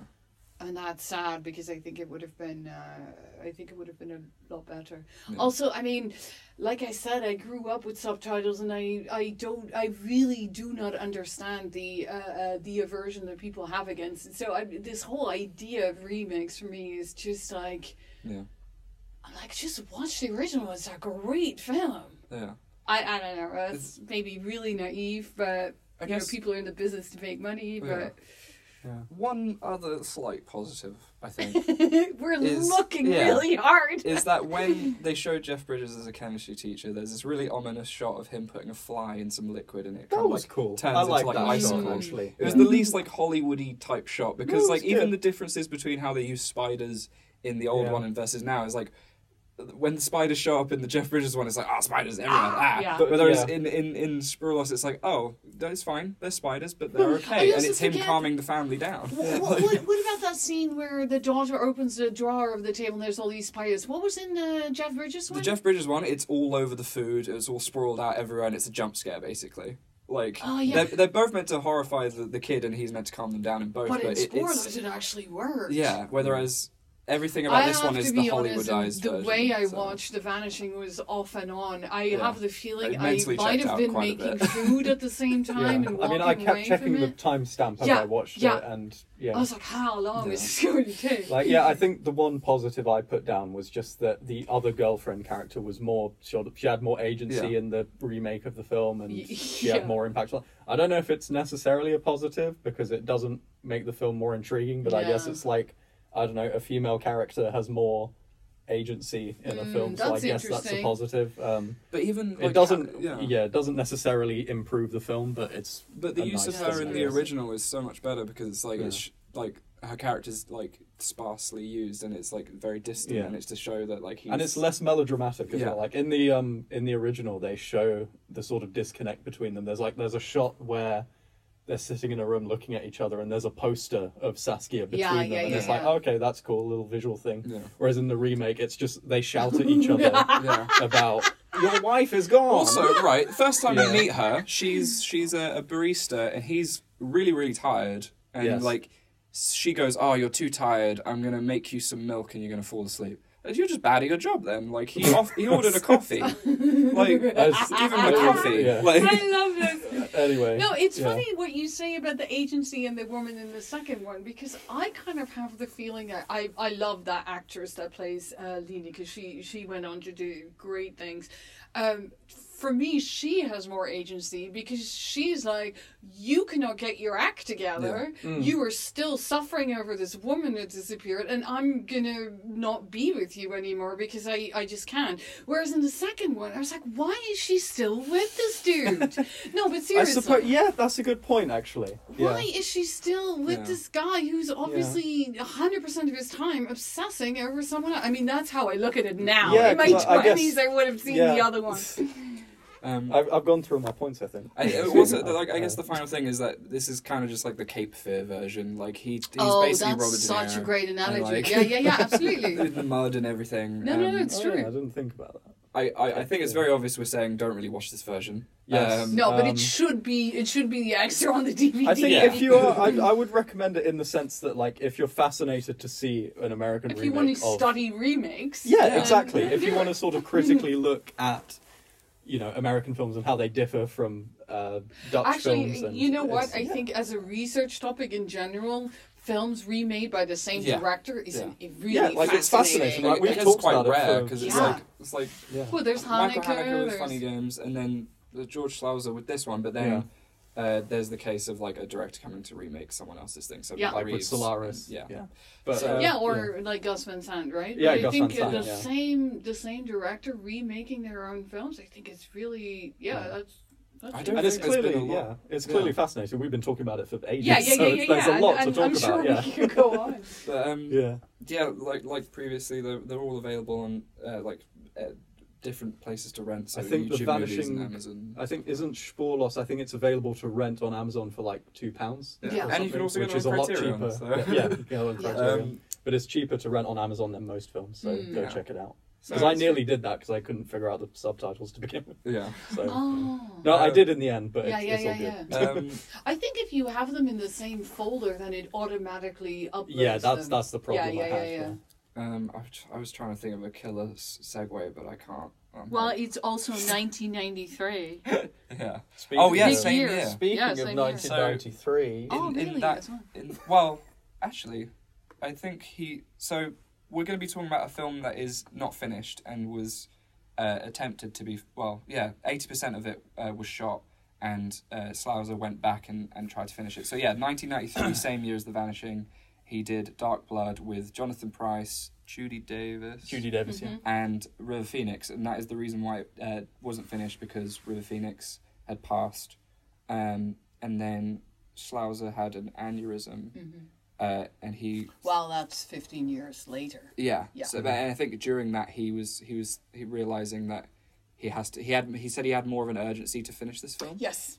Um, I was going to do the synopsis thing, but we don't really need to because it's like it's No, I an wrote one unfinished. I think it would actually be quite written down? difficult. Okay, I so wrote one down. Oh my gosh. uh, you go first, and then, Yeah, and yeah, then go Cloudy, and then Oh, we'll wow. we'll try. Uh, all right, the one I wrote down was a wealthy yet unhappy married couple on their second honeymoon are driving through the desert when their car suddenly breaks down, leading them to run out of water. They squabble until they find the cabin of a young widower who takes them in, but tensions begin to rise as the widower begins to flirt with the wife of this guy. Do, do, do you have one, Cloudy, or Wow, no, I, I don't think I can. I think I would have said some uh, some formal things in, in the sense that the scenes that haven't been shot are uh, narrated by the director. By the director, yeah. yeah? Uh, which, which uh, uh, interestingly, in the light of, of our other topic, is uh, is is a technique that's often done in restoring, say, silent film where uh, maybe a chunk of the footage is missing.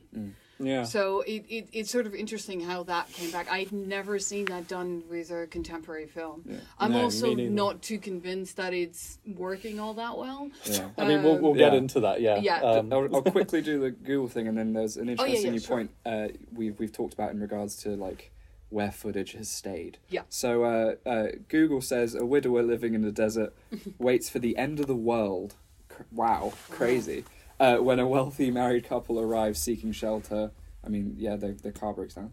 Uh, the, the widower becomes obsessed with the wife. Fairly short, yeah. but um, I I like you guys' versions a lot better. Thanks. like it's just it Did sounds you too get dressed that up. River Phoenix was supposed to be Native American? I hated that so Right, yeah, because you, you had a real was- thing so about that's this, the, that's didn't the you? reason why Yeah. it's called Dark Blood is because he said he's he's uh, of uh, Navajo descent. Oh. Um, And in the scene where he says it, I think it's narrated, isn't it, by the director? yeah, but then I he think, also yes. he, and then River City Phoenix has said like, oh, Oh, they okay, they say yeah. we have dark blood and Oh, all this Right, other stuff. true. right, I okay. watched Um, that yeah. even with less attention. Sorry, it, it, it I watched this at like declined. midnight, so I might have Yeah, missed It's yeah, something. quite a short film, so like It's yeah, like 80 is. minutes. yeah. Yeah. Um, so uh, so yeah, it was an unfinished film, and uh, supposedly Sluizer um, was worried that the company was going to destroy the film Mhm.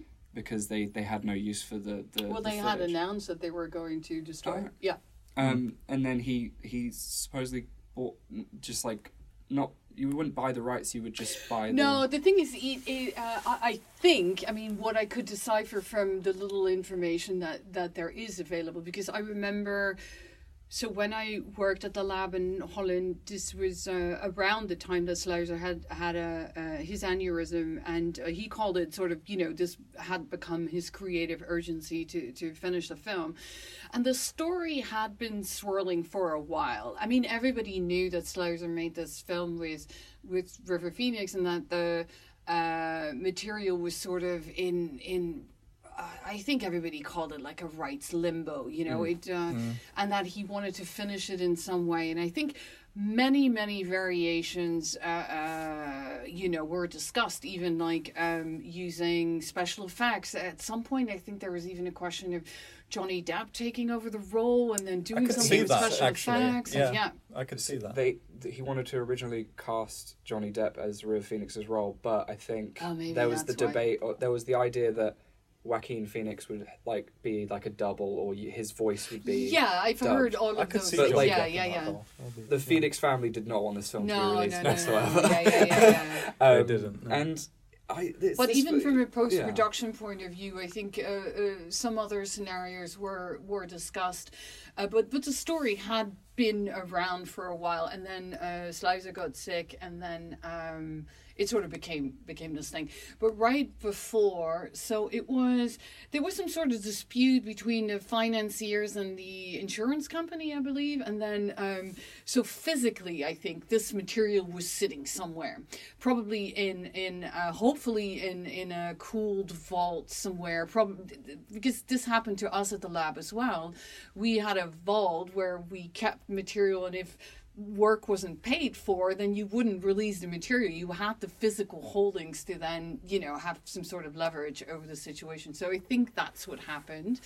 And then um, they they solved the dispute, but th- th- then something happened. I think I'm missing a link here.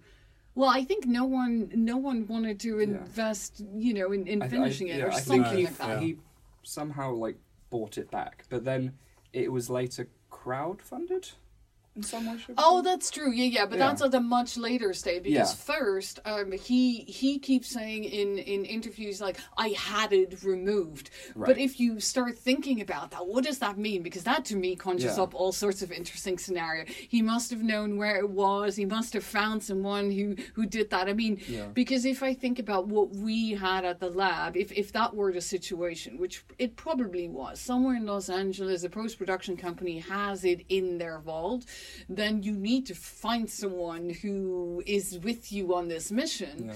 And of course, um, the fan base of River Phoenix, I think, was asking for this material, you know, ever since it happened because they really wanted to see his final performance. Um, and Sluizer, I do believe him when he says um, he was very close to River Yeah. Phoenix, so he wanted to to um, you know save the material, but it was also his film, and he was coming very consciously to the end of his life, and. Uh, you know, he didn't necessarily think it was the best thing he did. By that time, it was, you know, 15 years prior, and he was, you know, caught up in all sorts of other films. But I think he wanted, you know, he didn't want to see it destroyed. So then, you know, the, the magical words, he had it removed. And then he was still working on, and I think that's like late 90s. Right. Um, or maybe early 2000 but it still took another 10 years Yeah, or so yeah. because i do remember having a conversation with a producer in the netherlands who was saying that they were trying to get the money together but um, that's difficult for stuff that you want to make now Yeah. and i think the the only thing at the time that the film had going for it was it was river phoenix final Yeah. role and that that weighed so much right and it, but So- it's an awkward one to talk about in the sense that you can't really criticize it too much because it's an unfinished film, but most of it is there to criticize. Yeah, Like, like, it, yeah. it cl- very clearly has like a beginning, middle, and end. Yeah. and like stuff that is missing, it's kind of like again, it's narrated by the Mm. director, and you can kind of piece it together as a cohesive yeah It- film. yeah. And like, yeah, overall, I I didn't really like it all that Mm, much as Yeah. as a film. Like, it's I I don't think, especially when compared to the director's previous work, it's not directed in a particularly enticing way. The way it's written isn't Yeah. very engaging. I thought i the characters were kind of soap opera a bit, like something out of a Lifetime movie or like a soap opera That's or really Do something. you know who, who doesn't like there. this film? Who? Jonathan Pryce, who stars in it. Funnily enough, Ooh, funnily yeah, yeah, enough, yeah. Jonathan Pryce was probably my favorite part. yeah of yeah the yeah film. he's great. I, I mean, I didn't think he was good, but like he was just fun because he was over the top and sassy Mm-hmm. Yeah, yeah, and yeah, like yeah, You won't watch emotional. it. Also, I mean, I Yeah. love the locations. I was in school in New Yeah, Mexico, and. I was like, oh, you know, a couple of years after that was shot. And it was just, I don't know, it was nostalgic. But I kind Yeah. of, I'm actually really surprised that we've maintained, and I really like this conversation, but it was, it was definitely a decline. Like, I love Yeah. seeing the first one, second Yeah. one, I was like making food, and by the third one, I was like, oh my god, I think we're going to cancel this. We're going to go back to the Paul Verhoeven idea because I don't think we're going to be able to speak about this. Also, Um, yeah. But Yeah. tell me though, you as budding filmmakers, uh, how would you solve this problem? I know It's- this is a huge it's- question, but your lead actor dies 10 days before the end of the shoot and you still have 20% to shoot with him probably being in every shot. Yeah, so like, there's Mm. been cases. So like, The Crow was like body doubles, Yeah. and then more mainstream, uh, Fast Seven. I one of the Fast and Furious films. Oh, of course. was with- CGI yeah, yeah, yeah. and and uh, his relatives as doubles. Mhm. But the reason why it's difficult with this one is because like you've got the Phoenix family not wanting to to like have Mhm. it released or have any more tamperings with it. But then also you have rights issues, and then also you have an ill director that can't really like do Yeah. much. Yeah. But then he was ill later on. He could, but like if he was busy with other films. We there's not too much you can theorize of what he could have done. I Yeah, I, I, the bits that the bits that aren't there, it's like you could have got a body double, or you don't even. You can just kind of hint at what's happening because um, basically a lot of the scenes, uh, well, a portion of the scenes that aren't in the film are because River Phoenix wanted to delay any intimate scenes to like as, as like a method acted way of like uh, Get it all together. Yeah. um, but like you don't even really need those scenes because it's No. implied that No. like there is this he he has he's is in love with Judy Davis's exactly. character. Yeah. Um, I don't Did know. I don't find know that how- believable? yeah. I, d- I don't That's know. a Like whole other uh, none of the but- characters were very like deep, Mm. I think, or interesting. Yeah. Like I said, they were so opera, and like you were asking how I would potentially fix Yeah. this film, and I don't know how I would like fix it per se, because although yes, there is twenty percent missing Mm. that you know you, you could add something to it. I don't think whatever I could add would make up for that eighty percent that isn't very good Right. already. Yeah. Like uh, the film fundamentally isn't that good, I think, and it's Yeah. not because it's unfinished. It's just because it's not engaging or I think entertaining it's- or well wooden. acted I or wood, yeah. and it's wooden Yeah. and the plot is I quite saw this thing yeah. where Sluizer said, I mean, it was a really emotional moment because he was so close to um, River Phoenix. Apparently, I mean, there's a Dutch documentary that has his son, Sluizer's son, in it, Mm. who is sort of complaining or at least hinting at how could he be that close to someone he doesn't really know while me as his son you know i mean it's a really Yeah. you're like i had no idea about this story so th- the i the- story goes that Sluizer stopped working for one or two years because he just uh, was so distraught as if he had lost a son, but also uh, he just didn't, you know, he he was obsessed by film, but all of a sudden he sort of had lost that, and then later on he picked it back up again. So I think that's one story why it didn't necessarily, you know, continue right away. But what about?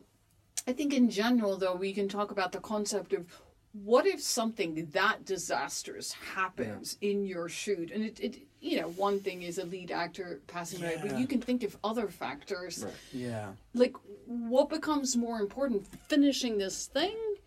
It depends Uh, on so many different I things. know, right? like, Yeah, yeah, yeah, especially for like big budget stuff where you've invested a lot of money into it, and you know, not getting that money back could Yeah. potentially mean, Yeah. you know, people don't get paid, people lose their jobs potentially. So Yeah. it's not just Well, and you, your Yeah. reputation, perhaps. reputation, yeah. Yeah. Like- So that it it really depends on the film you're making, I guess, and what the tragedy is, whether it Yeah. is the passing of an The- actor or yeah, Yeah. The previous examples we've given are both like e- existing IPs that need their money back. So So what Fast and Furious Fast and was Furious one. and Yeah. The Crow. Oh, the Crow. Yeah, Because yeah, uh, yeah, that yeah. was a, a comic book or graphic novel. Yeah. Um, I so haven't like seen the Crow. But it's- also it- quite it handy doesn't that. look like like there was any issues. Like Oh, it's, wow, it's okay. it's a really good job at trying Yeah. to Because another get one around that that. comes to mind. This is a less severe example because they were still, you know, all right. But Gladiator, Yeah. I guess Yeah. Oliver it Reed. still plays Yeah. a bit. It's yeah, it's visible. I remember watching Gladiator for the first time and I was like, okay, these are the scenes where Yeah. Oliver Reed had passed away because it is. I'm sure for the time the VFX were very Yeah. good. Mhm, And, mhm. uh, you've seen Gladiator. It's right, always going to Yeah. be like uncanny valley. Like uh, Yeah, and should- like you can clearly see they're reusing shots and like reusing scenes and have a body double. Like it's fine, especially for 21 years ago. Yeah, yeah. And Yeah. but it is noticeable. Now. I think- But wasn't, And, for instance, yeah. with the crow, wasn't the big thing though the marketing afterwards that they said Well, because it's kind that's of what morbid drew marketing, yeah. that's what drew people to Yeah, the film because yeah. the Yeah. actual shot where he dies is in the film, right? Oh right, I yeah, Oh, really? it's in the film. Oh, Oh yeah, my god. I did not know. Yeah, Yeah. because I think There was that's what this- they used in the marketing Yeah. campaign, saying Yeah. that that's. Isn't That's it? Am I making And I think up? for- in Well, general, there was this i- there's been this thing going around about the Crow curse, where they've tried to remake Yeah, it yeah, so yeah, many yeah, times, yeah. but because of that, Yeah. Um, And I like, think, yeah, for this film as well, you could kind of make that argument. Because do you think you would have chosen this film to talk about if it weren't for the fascinating context behind it? No. Yeah. Yeah, No, that's the thing, all, isn't it? at all. Because It- it's no, just a good also I thought it exercise, the fitted film, so think. well. I kind of Yeah. forgot about the story. So when Right. when I read up on it, I was like, oh, they did finish it. And then I was like, oh, how? And then I read about the narration thing, and I was like, I kind of want to see how that plays out because Yeah. I've only seen that done in, uh, like I said, a restoration of silent cinema before, or you know, early talkies, um, and successfully so. Because there, sometimes you know, whole chunks are missing, and it's Yeah. it's really a valid way of putting uh, the story sort of together philologically like how does the, the, the story evolve uh, i'd never seen that in a contemporary film but also there's so many fascinating aspects because i was like how is it possible for someone allegedly of Sluizer's stature at the time. Uh, this amazing actor who was at the height of his fame, you know, has gone on to amass sort of James Dean kind Yeah. of, you know, Yeah, legendary. sort of like Heath Ledger kind of. exactly and then and then to you know not be able to find funding and then he is dying and then they crowd funded together and then it sort of cobbled up and it was like initially shown once at the Netherlands Film Festival and then and sort of all these fans are waiting for Yeah. it but I think they're sort of let down and, And I think River Phoenix himself So wasn't sad. that good in it. It- Like all it's- respect yeah. to him, but Yeah. I don't think his performance was good. No, honestly, like I, I said, Jonathan Pryce was more fun to watch. yeah if you do a double bill with my own private Idaho and, and Dark Blood, I mean, it doesn't Right. hold up to. Yeah. right. I haven't seen many films with River No, Phoenix. I think there aren't that many. like this, and I think half of Stand by Me. Oh yeah, Oh, right. Oh, yeah. I watched half of it because there was another film the uni was screening, and I had to Yeah, miss yeah, the yeah. other half. The, but the, yeah. the only experiences I've had is Stand By Me, and then he plays young Indiana Jones in Oh, yeah, Flashbacks. Oh yeah, yeah. well, but, like- watch my own private Idaho. Him Yeah. and Keanu Okay. Reeves as two hustlers. I mean, it's classic. I might give it. I a- think he yeah. was just miscast, and also like Yeah. I, they they well, say the character is young, hair. but like it's just Hey, and uh, does that even hold up diversity wise? I mean, that's the Oh, yeah, big, they the big they- issue. it's- we're Oh, but him being now. Native American. I I yeah. found it so annoying because like there's a moment where he, He has, has a deep tan, but that's. Uh, But he there's Yeah. they have a moment where so like something happens to him so and his friends they throughout the film they're talking about his friends arriving and that's what's holding because basically uh, River Phoenix is holding them from leaving his ranch. Yes. Uh, Yeah. And is like coming up with more excuses about their car being broken or he's Mhm. waiting for friends because their car breaks down near him. Mm. And then when his friends finally arrive, it's during a tragic moment, and they have like a bunch of side characters, the Indian characters, like praise him as this sort of deity, Yeah. and it's just like fuck off. Like it's just I found it so annoying, and uh, like I wonder if that. I mean, uh, one level is the sensitivity that we have uh, d- developed now, but Right. also i- is that is that maybe the naive way that a foreigner would see it? I don't know. But I- it's, it's also Yeah. just doing this going out of their way thing to like so like they mention that he's mixed race, but it's it it's kind of what so the reason why uh, uh, one of the reasons Jack Black agreed to Nacho Libre is that the director was like, oh no, his he gets adopted by Spanish people or something. Like they make a roundabout, Right, right, a right, right. comedic Yeah, roundabout yeah, way yeah, of yeah. um, completely forgot say- about Nacho Libre. Yeah, Oh yeah, yeah. But like this is what I mean. It, the comedic one is a roundabout way of describing why a white Jack Sure. Black is, is Yeah, playing I a haven't Spanish seen the character. film. Whereas this serious film is like, oh yeah, River Phoenix is Indian. I And it's like, haven't seen Nacho what, Libre, why? Like, yeah. and he, I think he's miscast as a villain. It- The whole film He's is not imposing, is he? the Like whole as a yeah, villain. The yeah. whole film is essentially River Phoenix had seen a Playboy magazine that Judy Davis was in, and he wants to have sex with her. That's the whole film. Yeah. And then Jonathan Pryce is contending with him, but like, but both like both with the Vanishing and this. Has been moments where I'm like, you can take the villain so easily. Like, this Jonathan Pryce is really No, tall. but he has a gun. Yeah. and he, he, he gives him the gun though at one point. Oh, I can't. Like, does he? When- yeah, okay. and it's just I like, I and remember. even then, like, you got an axe, you got all this other stuff. Yeah, and it's just yeah. like, just beat him up. He's smaller than And you. you, you made Like- a, you made a point. That's been your criticism for every film Beat we've him up. discussed. And he didn't beat him up enough. Like I'm never like that though, because I, I, I, I, I'd get annoyed when watching films with my brother and they're like, "Don't go in there, don't go in there," and I'm Yeah, like, "You yeah, need yeah. tension, all this other stuff." But like, Yeah. when I've watched it, I'm like, "You have an open chance at any point right now, and you're just Yeah. being Yeah. slow." Like, yeah, you're scared, You don't I guess, have to but be here. Yeah. like, uh, mm. So i- is the conclusion to this all? It was Sluizer's fault all along. Did he write the film as well? He- I don't uh, think I he did. don't know. Maybe it was Uh, that Todd guy again. No, I don't think it Classic was. uh, this was written by Jim Barton. It won't tell me. oh, he doesn't have a Jim, yeah, wiki don't- page. Maybe he hasn't written anything else. Oh no. But then, like, it's it's interesting just to watch as an Oh, there it is, exercise yeah. because Oh, yeah, some of it plays like an audiobook, some of it plays just like kind of video essay. There's That's only true. real one. There's only really one moment I like. Uh, that's the, like them trying to recover it is that it uh, Sluizer does uh, River Phoenix's dialogue and it cuts to archival footage of like houses blowing up and it looks Yeah. more it's more poetic montage. Yeah, yeah, whereas yeah, yeah. most of the film is freeze frame Yeah. and then a narration of what's about to happen and then Yeah. back to the film Yeah, freeze yeah, frame. yeah, it's just yeah, yeah. repetitive. Whereas like I, I don't think they could have been And a bit you more realise how much there still was to do, right? Like I was Yeah. unsure about the whole exploding houses thing. It didn't really work for me. It was kind That was of the just only like, oh, we need powerful out of the- imagery yeah. that has nothing to do with. It's like something that like Von Trier would do in a sort of pretentious way of like, Yeah. oh, we need powerful image. but he not would have drawn the, film. lines on the ground of how. Oh, so. so he would have done I remember you saying that The Vanishing and Dark Blood play like TV films. Yeah, I said one that is about by a Dark TV Blood. film writer. So Oh, would I agree? Yeah. I think I said it about Dark Blood. I- Did I say it about The Vanishing? I, Yeah, I mean, if I did, was, then uh, yeah, it's said stand it was by. right? Yeah. opera-ish. Yeah, yeah, yeah. But um, so But that, yeah, know what the um, what did I want to say? No, I completely forgot. With- What we were saying with, with Jim Barton is that his previous credits are just basically um, like TV, TV series. movies. um, The Widower. the Widower, yeah, is he stopped writing in 2015? Oh, I remember what I was saying.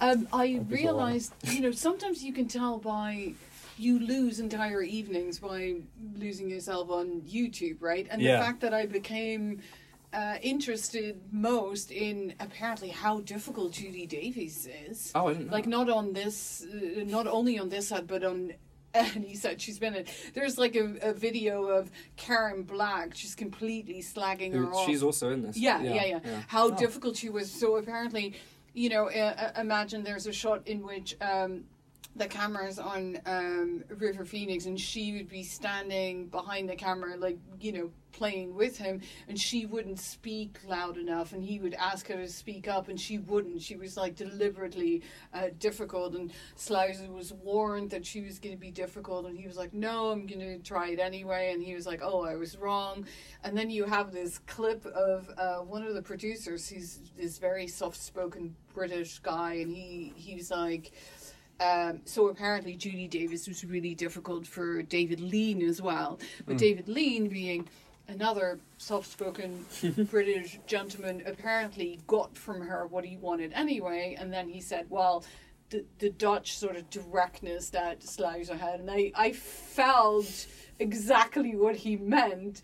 Apparently uh, didn't really work. So he didn't get from her the, the performance that he needed Because she's Um, quite wooden in it as well, I think, yes. in Dark Blood. It's very just forgettable as a I- performance. I think yeah. it's a there's like some sort of barrier between the dialogue because like it's mainly been in the, the English di- uh, dialogue films that some of the performances seem wooden. I don't. I think know. it's casting as well as a big thing. Like But, in like, all of Spoorloos, them, they're all of really them are perfectly mostly known cast. as good actors, so I don't know how to. But good actors, but like for the wrong role, Yeah. I guess, because Yeah. Jeff Yeah. Bridges in The Vanishing oh wasn't gosh done yeah. right. The only other villain I think he's that I can remember him playing is Iron Man. It- it- he plays he plays Ironmonger, but like I forgot I about that. can't. yeah, but um, No, but I mean, Yeah. you know, He's good in that. Counter type can be really interesting. It's just, Yeah. just this wasn't in it, yeah. right? I Yeah. think in general this film is just interesting to watch as an exercise because it plays kind of video essay like and That's Yeah. true. Yeah. It's very, very, yeah, yeah, yeah.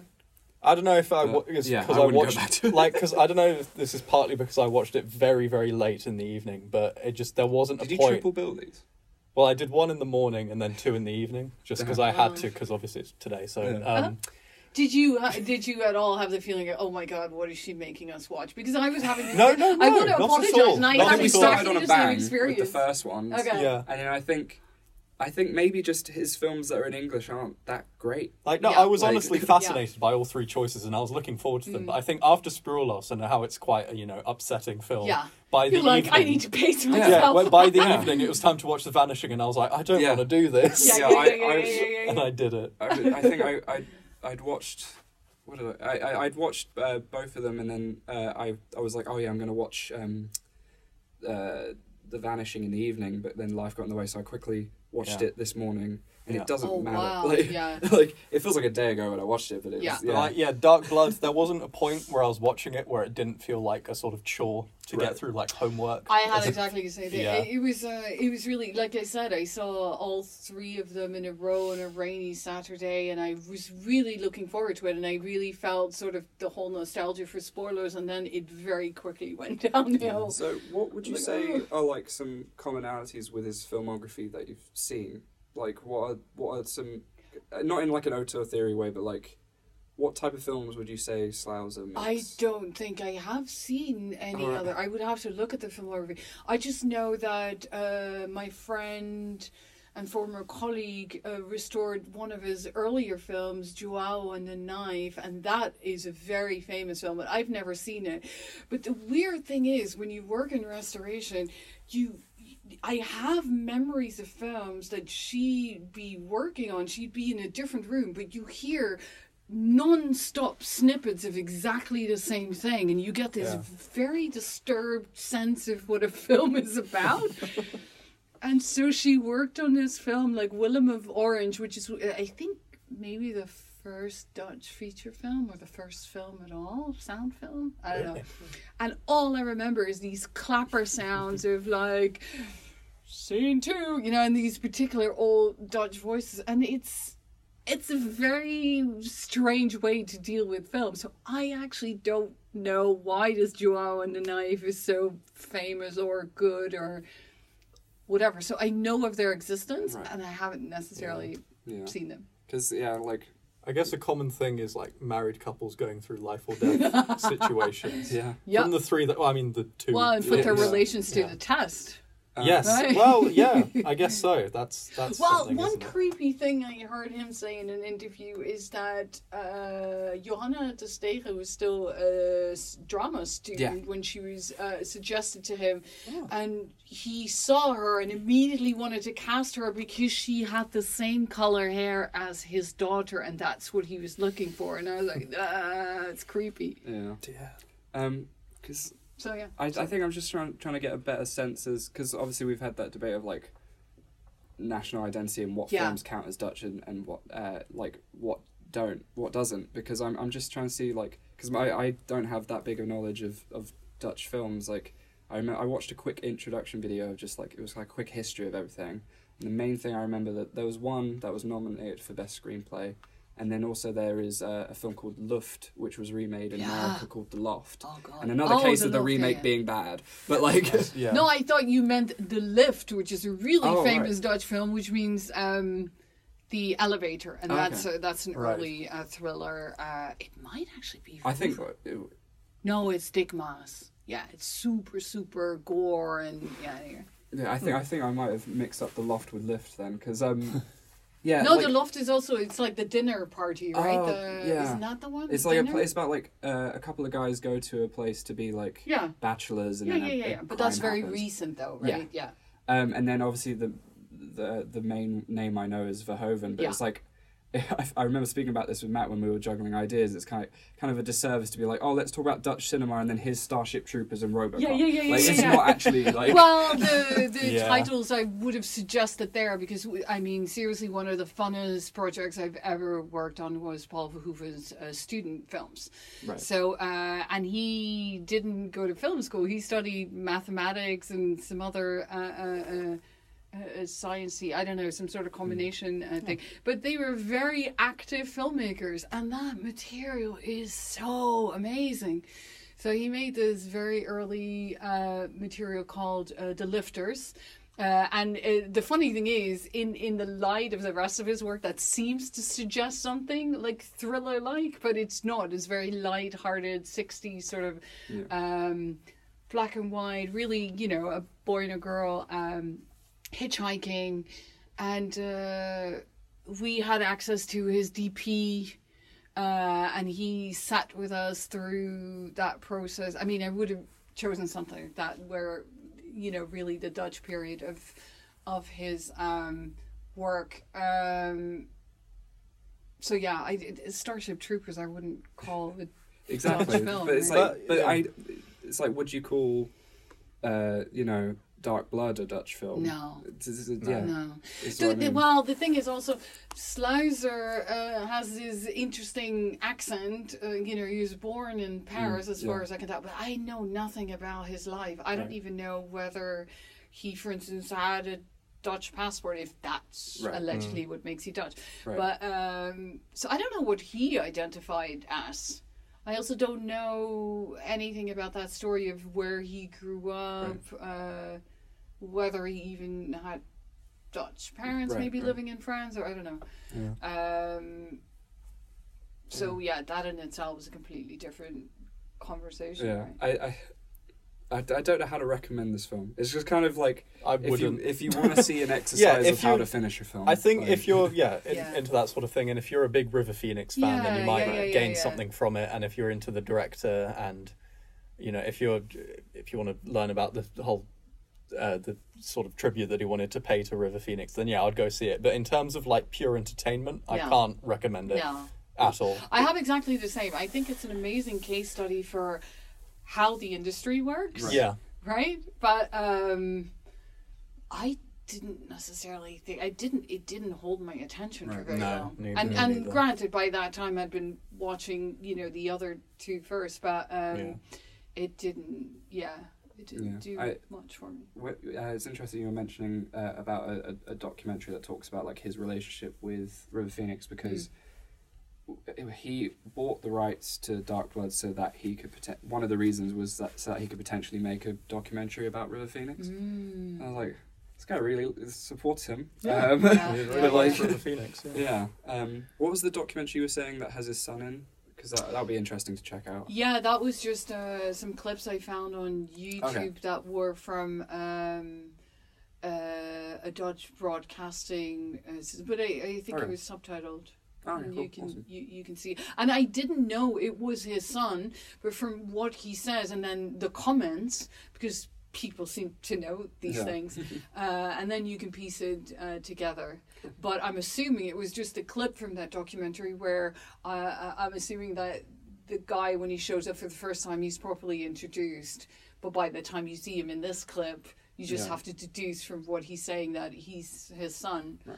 Uh, but it, it was really sort of strange the way he's juxtaposing this relationship of his father with this actor who died and then you know went into serious mourning Yeah. for for this person uh, but he is a son and doesn't have a close relationship to to his father so that was uh, yeah I thought that was Right.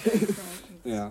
Um, this has been a really like I, I didn't realize how long I could talk about some yeah of these no films. Yeah, no, actually that's, I um, didn't either yeah. I was like it didn't Yeah. Should we um, draw it to a, a conclusion? Yeah. Um, thank you so much for coming Oh on god, the show. it I really so much it. fun. Um, thank, you much. thank you for having me. I'm gonna me. f- further look into Dutch cinema as a Yeah. whole and, and more of his uh, films and Verhoeven's films as well. yeah. Um, yeah. Thank you so much for coming on. Yeah, um, thank you. Thank you for having me. We say the magic words. I'll go from me to you and then to Cloudy. That's A. Rap. hey. Hey. and we'll pause these.